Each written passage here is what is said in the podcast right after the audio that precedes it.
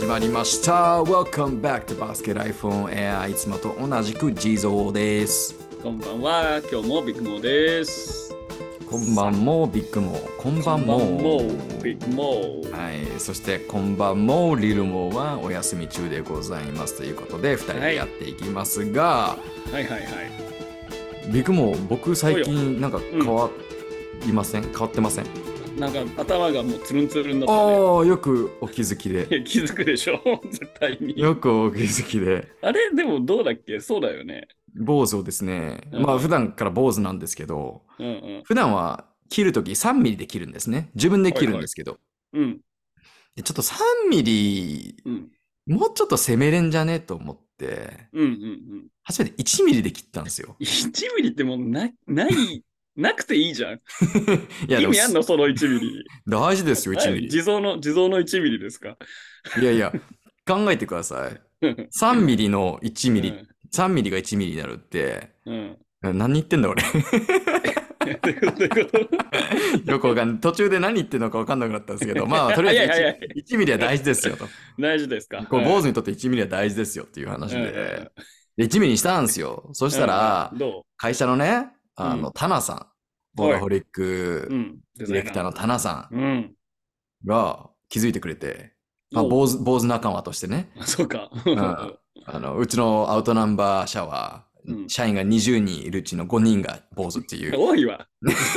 25%坊主っていう会社なんですけどど比率だよ。仏教系の会社なんですか？そんなあのうん坊主仲間のタナさん気づいてくれて、お地蔵、めっちゃいいじゃんみたいな。で俺普段帽子かぶるんですけど、うんうんその帽子脱いだタイミングで、いや、それだったら帽子いらねえぜ、みたいな。言ってくれて、うんうんうん。で、話聞いていったら、タナさんとかも、やっぱ最初はそこまで短くなかったと。ただ、うんうんなんか1ミリとかにしちゃったら、逆にもうそれがハマっちゃって、坊主ってなんかどんどん短くすると、その短いのにハマっちゃうらしいっす。だから、なんでそのゼロにはならないんでしょうね。スキンはいないよね。スキンはいないです。いないよね。でもね、聞いいたら0.3らしいです。そうなんだ。こっから小数点以下の戦いになってくるななってきます。あで、小数点以下の、その自分の中での理想の長さ見つけた後は、うん。頻度です。その、狩る頻度。なぜかっていうと、その、まあ僕は3日前ぐらいに1ミリにしたんですけど、もうきっとうんうん1.2とか1.3とかあるわけですよ。えーうんうんうんうん。そんなので考えると、もう理想の長さじゃなくなってるから、うんうんうんうん。なるほど。本当にこだわる人はもう週3とか。逆に手間かかってんじゃん。手間かかんないのがいいとこなのに。坊主頭の。っていう、ねえ坊主って深いんですよというお話です。えー、いや、俺今、もじゃもじゃじゃないですか。逆にねも、もさもさですね。さもさ、もうずっと生まれてこの方、ずっとショートヘアだったんだけどさ、はいはい。その、奥さんが割とヒゲとか髪長いみたいな、割とも、もさっとしてる系が好きああ、そうなんですね。うん。それで伸ばしてるんですよ。まあ、要は、うんうんもう指示通りに、あの、まあ、はいはいはいはい俺も気に入ってるけど、まあ、基本的には指示通りにはいはいはいはい。やってる中で、その、児童も結婚したじゃないですか、最近。はいはい。で、確か、俺の記憶では、奥さん、あの、坊主頭やめてくれと言ってた気がするんですけど、その聞きますね。辺は、その、喧嘩大丈夫ですかとか、ちょっと、どうすればうまく、こう、コミュニケーションできるのか、みたいな。ああ、ね。ああ、僕は無視してますね。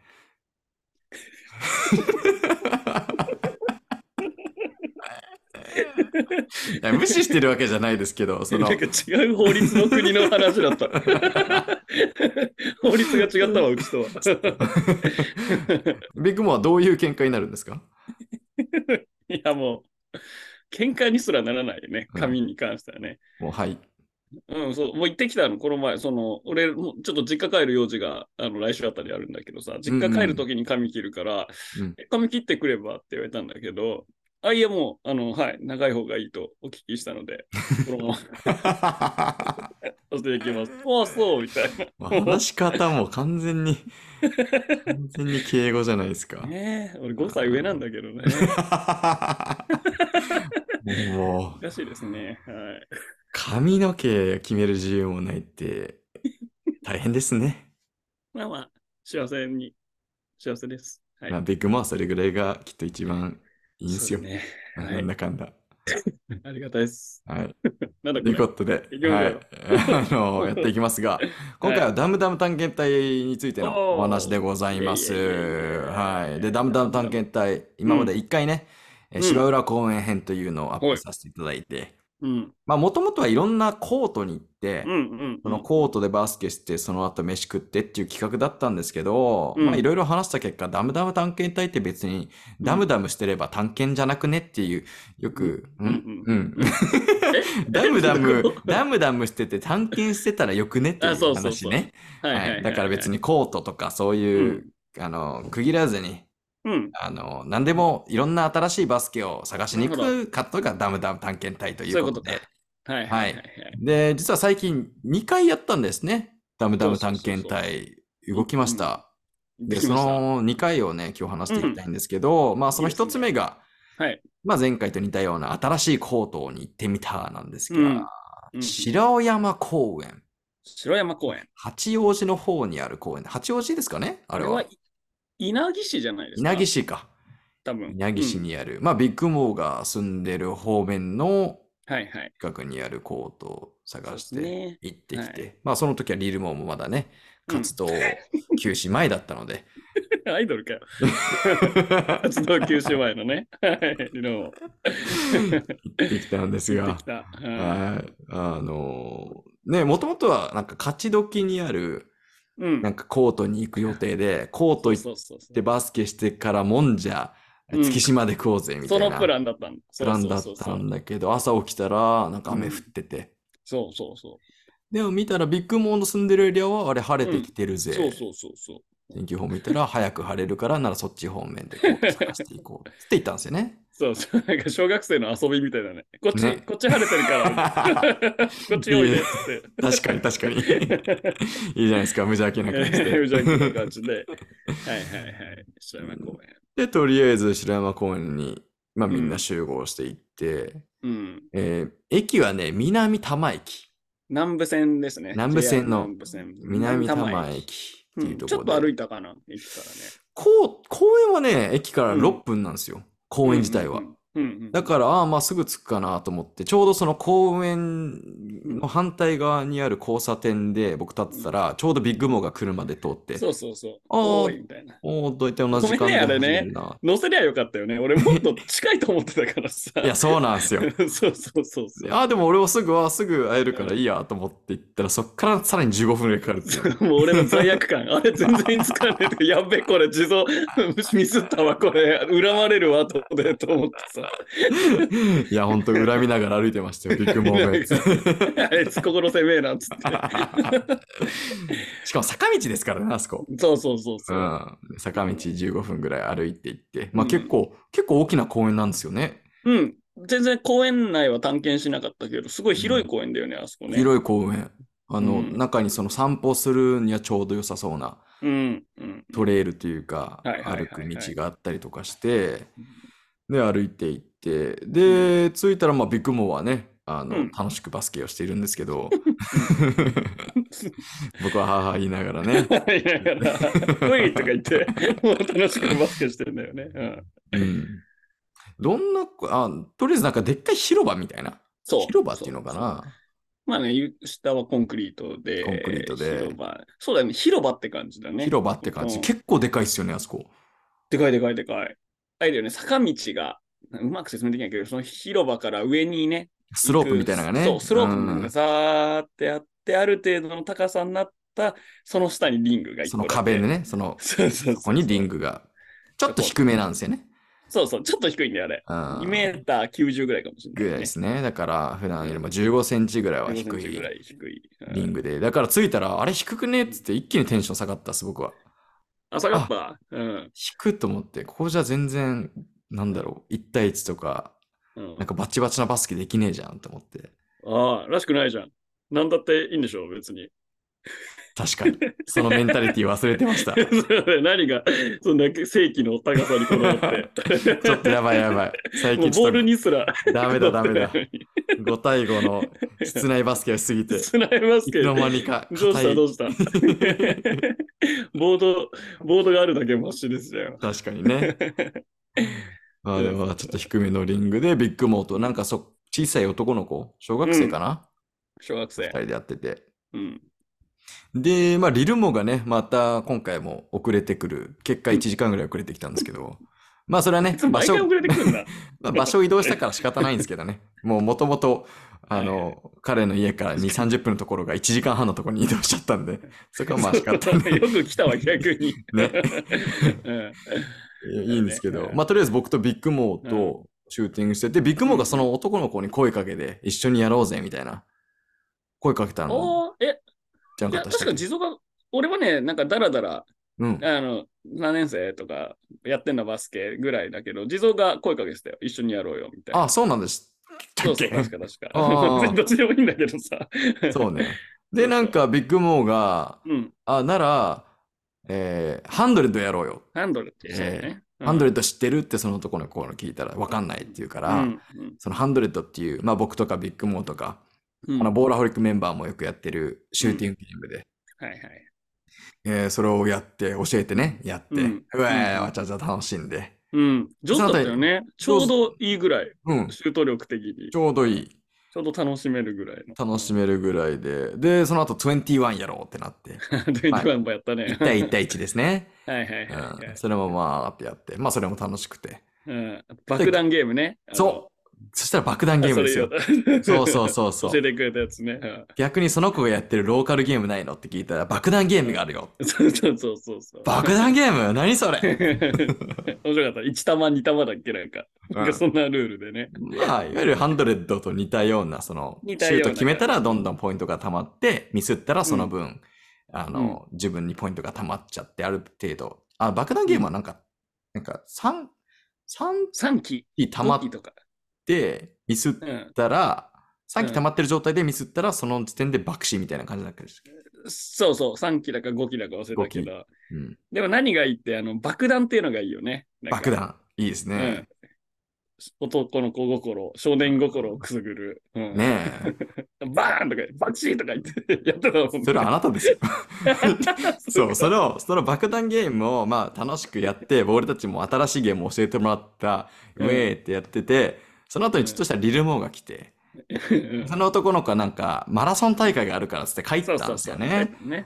そしたらビッグモーとリルモーがなんかやり出して、うん。なんか新爆弾ゲームやろうぜ、みたいな。新爆弾ゲーム。新爆弾ゲームって何って僕は見てたら、何でしたっけ？その、シュートをミスったら、そう。体の部位どこかが爆発するっていう。右腕、右足、左足、左手の順番に爆発してって、最後、頭、ヘディングでシュート打って、外したら頭が爆発して爆死っていう。なんかね、そのさっきまでわちゃわちゃ楽しくやってた爆弾ゲームがグロいゲームになってて、確か大人怖えと思って。に。ひどい発想の。そうそう、楽しかった、楽しかった。ね、で、リルも来てから、で、なんかその後に違うローカルな、うん。よくやってるおじさんが来て、で、その人うんうんうんも、あの巻き込んで2対2やって、うんうんね、そこもまあね、楽しくやっうん。うん、まあ帰ったっていう感じですが、まあ白山公園、はいあのちょっとリング低めですけど、広場すごい広くて、まあ散歩とか気持ちいいですし、うんそうだね。うん。まあまあ近くには銭湯もあったし。銭湯も、うん。まあまあまあまあ、うん。悪くないコートでしたね。そうね。はい食事は行けなかったんだよね。食事はちょっと残念ながら行けなかったですね。うん。うってん。いうのが白山公園編。変でした。で、はいえっ、と、もう一つのダムダム探検隊。これは先週ですかね。はい。実は前の回で話してるサムシティ軽井沢の前日に、前日。うん。えっ、と、僕とビッグモー、そして僕の妻、3人で3人。初めて車椅子バスケを体験してきました。おー。車椅子バスケ。地蔵がね、見つけてきてくれたんだね。体験会っていうのね。うんあの、ビッグモーと2人で住んでた頃に、ビッグモーに僕車椅子バスケを紹介してもらって。うん。その車椅子バスケの、何でしたっけパラリンピックかな？あれ？なんか、パラリン、公式戦かな？なんかの公式戦うんうんをビッグモーが見てて、うんうん。で、教えてもらってみたら、あすげえってなって。うんうんうんうんうん。で、あ車椅子バスケ面白そうだなってずっと思いながら、うんうん過ごしてたら、このダムダム探検隊っていう活動始まって、お車椅子バスケするチャンスだ。うん。なるほどなるほど。うん思い調べたら、なんか、レッツ車椅子バスケという、うん。なんかね、月に1 いいね。回、2回ぐらい、そう、レッツはい車椅子バスケ。そう、月1回、2回、なんか祝日の日にね、うんやっている、まあ、プログラムで、うんうんうん。あそこどこでしたっけ、場所？あれね、国立だね。国立か。これはまた南部線ですね。は、国えっ、とね、そう、南部線でも行けるし、中央線の国立駅ね南部線だとどこだっけ？ななんとかっていう別の駅だった別の駅か。忘れちゃった。うん。まあまあ、その辺。その辺はい。うん行ける、あの、そこに、あの、障害者、多摩、障害者スポーツセンターみたいな。福祉センターみたいな。うんうん。あ障害者って失礼しました。それ言い方おかしいかもしれないけど。あ、まあまあまあ、うん。うん障害福祉センターみたいな。スペースセンターがあって、そこで祝日になんかやってるプログラムで、まあ、うん車椅子バスケを、まあ、あの、障害持ってる方もそうですし、うんうんうんなくて地域の方も、誰でも参加できるよっていうのがあったので、うんそこにねうん、3人で行ってきたんですが、うん。なんか、どうでした？あ、僕、うんえっとね、俺はね、車椅子バスケの代表の試合を生で観戦したこともあったし、その、椅子車椅子自体には乗ったことはあったんよ。その、ああ、そうなんよですねく、。そう、代表戦の試合会場、JX エネオスとかがなんかこう体験会ですとか言ってやってたりして、だから、ぐるぐる回ったりとか、そういうのやったことあって、楽しいってのは分かってたんだけど、うん。最後はゴー、ね、あの、基本のフットワークならぬチェアワーク、ストップはいはいゴーとか、ストップバックゴーとか、結構普通にね、しんどい。めっちゃ難しいんですよね、あれ。ねえ、やつやったり、レイアップシュートの練習とか、最後5対5までね、うんやらせてもらって、もうめちゃくちゃ楽しかったですっていう感じだし、うん何が言ってやっぱ大人子供男女、しかもさ、車椅子乗ってたらさ、足が不自由かどうかとかさ、うんうんそういうの分かんないじゃん、正直。ね。うんうんね、誰が健常者か障害者とか全然わかんないから、それがなんかいいよねっていうのをすごい感じながらね、うん。やってましたね。はい。なんか、そこに参加してる、レギュラー参加してる男の子にめっちゃ好かれてたじゃないですか。そうだね、俺ら。実はもう疲れてたけど。うん もう、イケメンって、背の高いイケメンって最初言われてたけど、うんそのその子が思う通りの動きをビッグモーがしないから怒られてましたね。それじゃないおい、サボンナ戻れって言われた。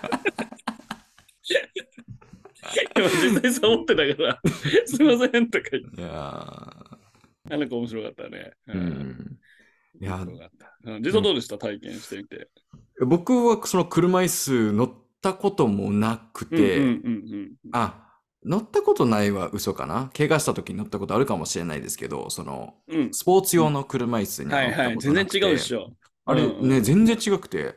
うんうん。で、最初にね、あの、まずアップで2周回るうん。みたいな。コート2周回ってから、その後に、さっきビッグモーが言ってた、うん。あの、あるところまでススプリントっていうか、バーってうんうん。前に進んで、ストップして、前に進んで、ストップして、くるって回って、うん。ピボットして、みたいな。全然俺下手くそで、下手っていうか、すごい丁寧にやってたよね、ゆっくり。もう分かんなくなるんですよね。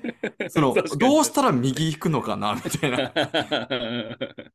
いやいやいや。で、左行こうとしたのになぜか右行ってるから、あーあーってなって。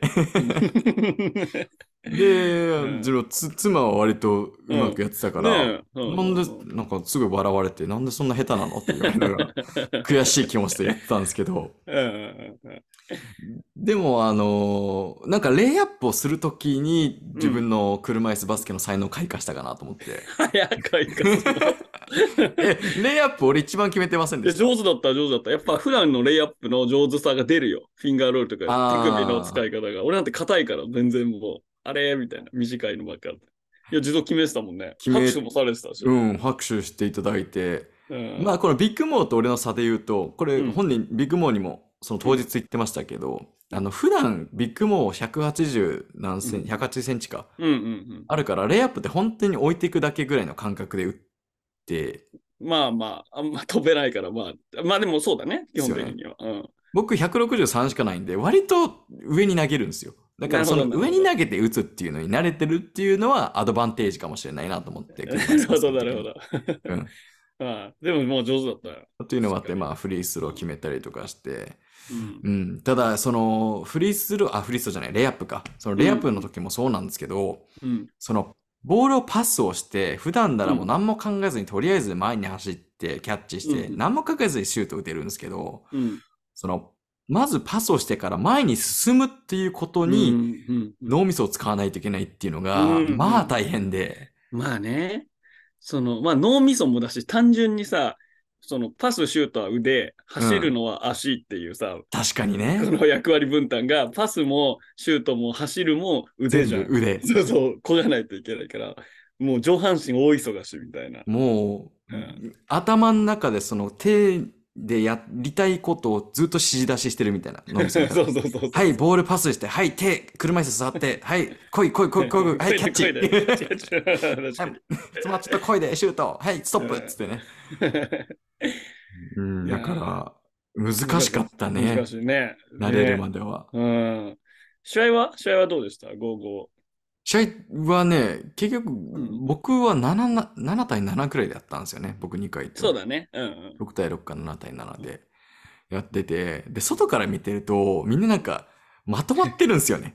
ねえねえ、なんかお団子。お団子状態になってて、何やってんのかなと思ってたんですけど、うん実際入ってみたら、もうそこのお団子に入っちゃったら抜け出せないんですよね。そうそうそうそう、そう渋滞しちゃってる。渋滞しちゃってるから、うん。しかもその隙間とか普通のね、普通のバスケっていうか、普段のバスケ、うん。なんかスリップだったりとか、その小さい隙間をすり抜けるとかができないから、うんうんうんハマったらもうどうしようもできないっていう。まあ、でもあれはね、戦略的なやつっぽくてさ、うん。俺やっぱり車椅子バスケでもその日一番でっかい方だったからさ、そうですね。そうそう、もうリバウンド行ったろうと思ってさ、ゴール下、うん入ろうとしたら、ちょ経験者っぽいね、小学生の女の子がさ、うんうん、こう車輪を横向きにしてガーってぶつけてきて、俺に。そう。だいわゆるバンプ、はいはいはいカッティングバンプをしてきてさ、中 OK とか言って、うわ、こいつマジディフェンスしてくると思って。しかも戻れないんだよね。そうそうそガチャガチャ、う動けねえう。動けないんいですよ、本当にね。もうこれも戦略的に、戦略なんだう。ん、潰してるみたいよ。ういやー、あれは、なんか、お、どうしようもできない感が、ん。まあ、バス、いつものバスケでは感じられ確かにない。確かに。うん。うん。あがいてもどうにもならないっていうね。うんうん。だからそれは面白かったなっていう。でもなんかこうスピンとかは逆にね、くるくるくるくるってこう、なんか、早いですよね。あー早い。立ちバスうん。よりもなんかこう、スピンムーブとかできるから楽しい。確かにね。確かに。全然シュート。あとシュート飛ばないね。も飛ばない。ペイントの中飛ばないうがやっとだった、俺、届かせんの。うんビッグも結構フリースローラインから一歩ぐらいのところからうんチャレンジしてましたけど、やっぱ試合の中で、うん特にね、試合の中で打つってなるとうん。難しい。一そうだね。本決めましたっ一本、一本エアボールして、けうんもう一本打ったらそこはちょっと決めて、決めて。ちちょっとロングシュートを。自動も決めてたね、シュートね。僕もそうですね、2本ぐらい決めたかな。うんうんいや、あのさ、そう、俺、で、あの後さ、今週からあの、鳥海選手ってオリンピックの代表で、オリンピックの MVP も取ったようなさ、実は選手なんですけど、うんうんうんその人の自伝をちょっと読んでて、で、YouTube でさ、その人のハイライトを見たんだけど、はい。やばいよ。やっぱ経験したからこそわかる。そのや凄さが。凄さが、日本代表の凄さが。ああ。ちょっと地蔵もぜひ見てみてほしい。車椅子バスケの動画。で、その鳥海選手も、それこそビッグモーが車椅子バスケを紹介してくれた時に見てた選手なので、うんうんすごいハッスルとかするイメージがあって、うんリバウンドとかね。うん。うん。でもビハインドバックとか。ああ、すげえ。いやー あれを経験した後はね。そう基本のやっぱり速い、スピードと止まるとターンとっていう、そういうチェアワークがもう全然、俺ら当たり前だけど、素人と大違い。全然できない。その、うん後から動画とか見たんですけど、自分がやってるところはいの。はいはい。うんあの、車椅子バスケって僕もその日知ったんですけど、うんワンドリブルにつきうん。2個ぎ2個いできるんですね。3個ぎするとトラベリングトラっていうベリング。ルールで。面白いね。うん。そう。ってことは、そのワン、まあ普通の普通のってか、いつものバスケもそうですけど、うんまあ、1ドリブルで何歩も歩いてもいいじゃないですか。だから、1ドリブル1歩で歩いてる人ってすごい非効率じゃないですか。うん。あんまいないね、そういう人ね。うんペタペタペタって普通はまあ2歩とか、まあ、はいはいはい。上手い人とか3歩とかやるんですけど、うんうん。車椅子バスケの時に、後から動画見たら全部ワンドリブルに対してワンコギで動いてたんですよ。めちゃくちゃ非効率。でも自分の中でも精一杯なんだけど、率。非効率だな。でも自分の中であれが限界だったな。ああ、車椅子バスケ、うんやっぱなんだろうな、その、むずい、むずいのは当たり前ですけど、うんその感覚っていうのをうん作るのにやっぱ時間かかるんだなっていうのを改うんめてうん感じて、なんかもうちょっと上手くなりたいなっていうんわう、かるわかる。ね。そう。なんかその体験とかっていうと、ちょっとさ、その障害者スポーツをみたいなうん側面っぽいけど、なんか普通に面白いよね、競技としてさ。面白い。面白い。面白い、やっぱ道具使ってやるのは。面白い。うん。うん。なんか、いつでも、まあ、その僕たちが行ったプログラム、レッツ車椅子バスケも、うん。あの、なんか、いつでも参加できるらしいですし、うん。しかも、その、なんだろう、プログラムのコーチをされていた方かな、うんうんスタッフされてた方が、あの、がクラブチーム所属しているとか、なんかその車椅子バスケのピックアップみたいなのがあるらしくて、うんうんうん。そこもなんか誘っていただいて、ね、毎週火曜日やって火曜日にやってるから、うんぜひ来てくださいみたいな行きたい。言っていただいたの。で、体空いてれば行きたいっす。ね、いつか行きたいなと思って、だよね。そう、なんかすごくフレンドリーだったよね。超フレンドー。リー。俺たちがバスケ経験し、バスケ経験者自体も少なかったのかな、うんうんわかんないけど、俺たちはまあ、わわかりやすく経験者っぽい感じだったから、うんうん服装とかシュートとかが。ね、なんかすごいフレンドリーに話しかけてくれて。うん。なんか俺嬉しかったのがさ、なんか誰かにその、バスケ好きそうですねみたいな言われて、おー。なんかにじみ出てるのかもね、このバスケライフオンエアパーソナリティとして、それは嬉しいですね。素晴らしい。いまやー、たやりたい。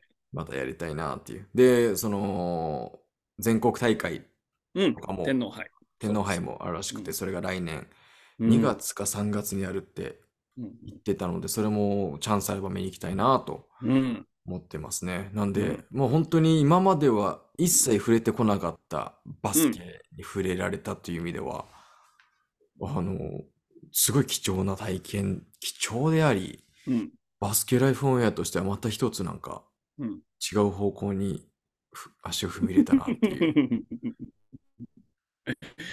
そうね。いやいやいや。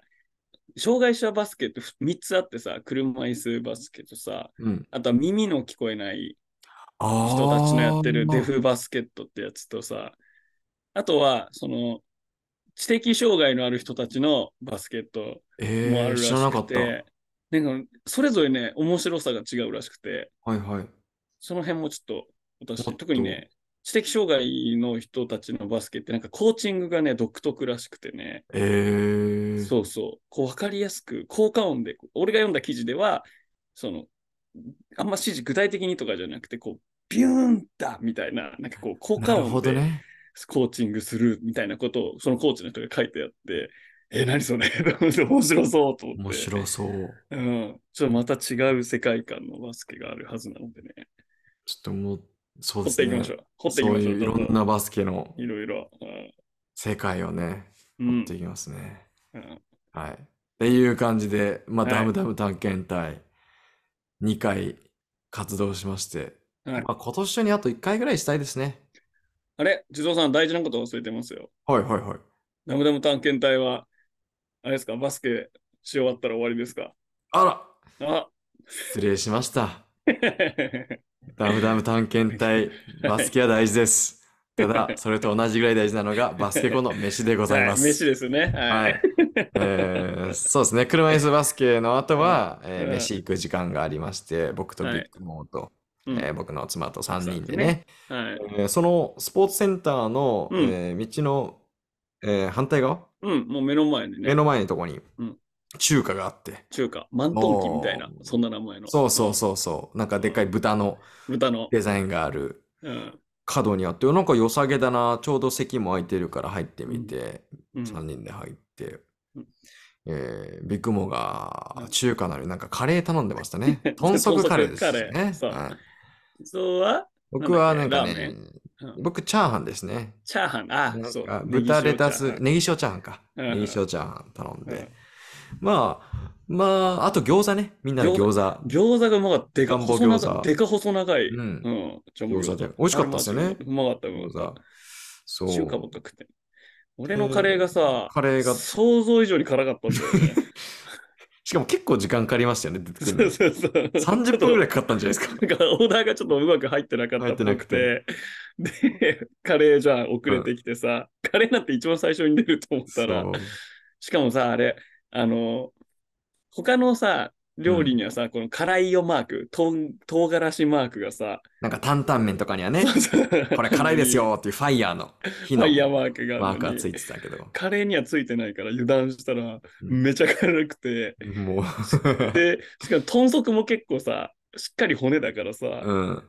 なかなかパクパクはいけないじゃん。はいはいはいはい。で、ちょっともう二人とも食べ終わってるからさ、うん。もう俺辛いやら食べづらいやら何やらでね、もう汗びっしょりかきながら。びっしょり。びっしょりでしたね。はい、美味しかったですけど。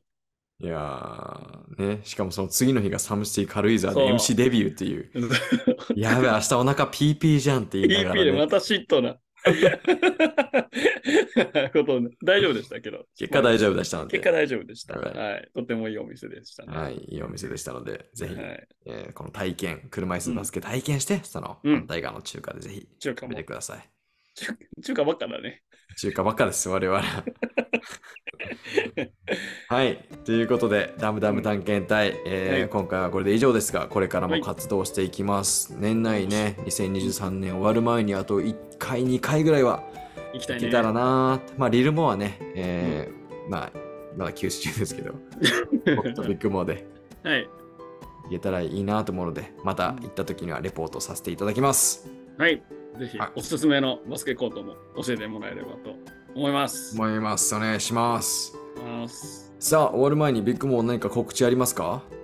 告知、告知なんかあるかな？おえっ、と、じ次回か次次回かわかんないですが、はい。えー、ちょっとビッグモンプレゼンツのインタビュー企画も、お、とゲストですか？はい、ゲストおーお呼びしておりますので、お楽しみくださいというのと、えーバスケハウスオンエアプロジェクトの方もですね、はいこの11月、12月でちょっと動いていますので、それも、まあ多分年明けかな、収録とかははいはいはいなるかもしれませんが、そちらもぜひご期待ください。はい。今週も皆さん聞いていただきありがとうございます。このポッドキャストは毎週金曜日に配信しておりますので、ぜひチェックしてください。さあ、今、リルモーがいないので、エンディング、ビッグモー、今週お願いしていいですか？わかりました。難しいですね、これ。えー、車椅子バスケ、ね、えー、いっぱい漕いで、うん。イスバス、パリ五輪、頑張れ、日本イェーイ え、ちょっとリロモーが恋しくなってきたわ。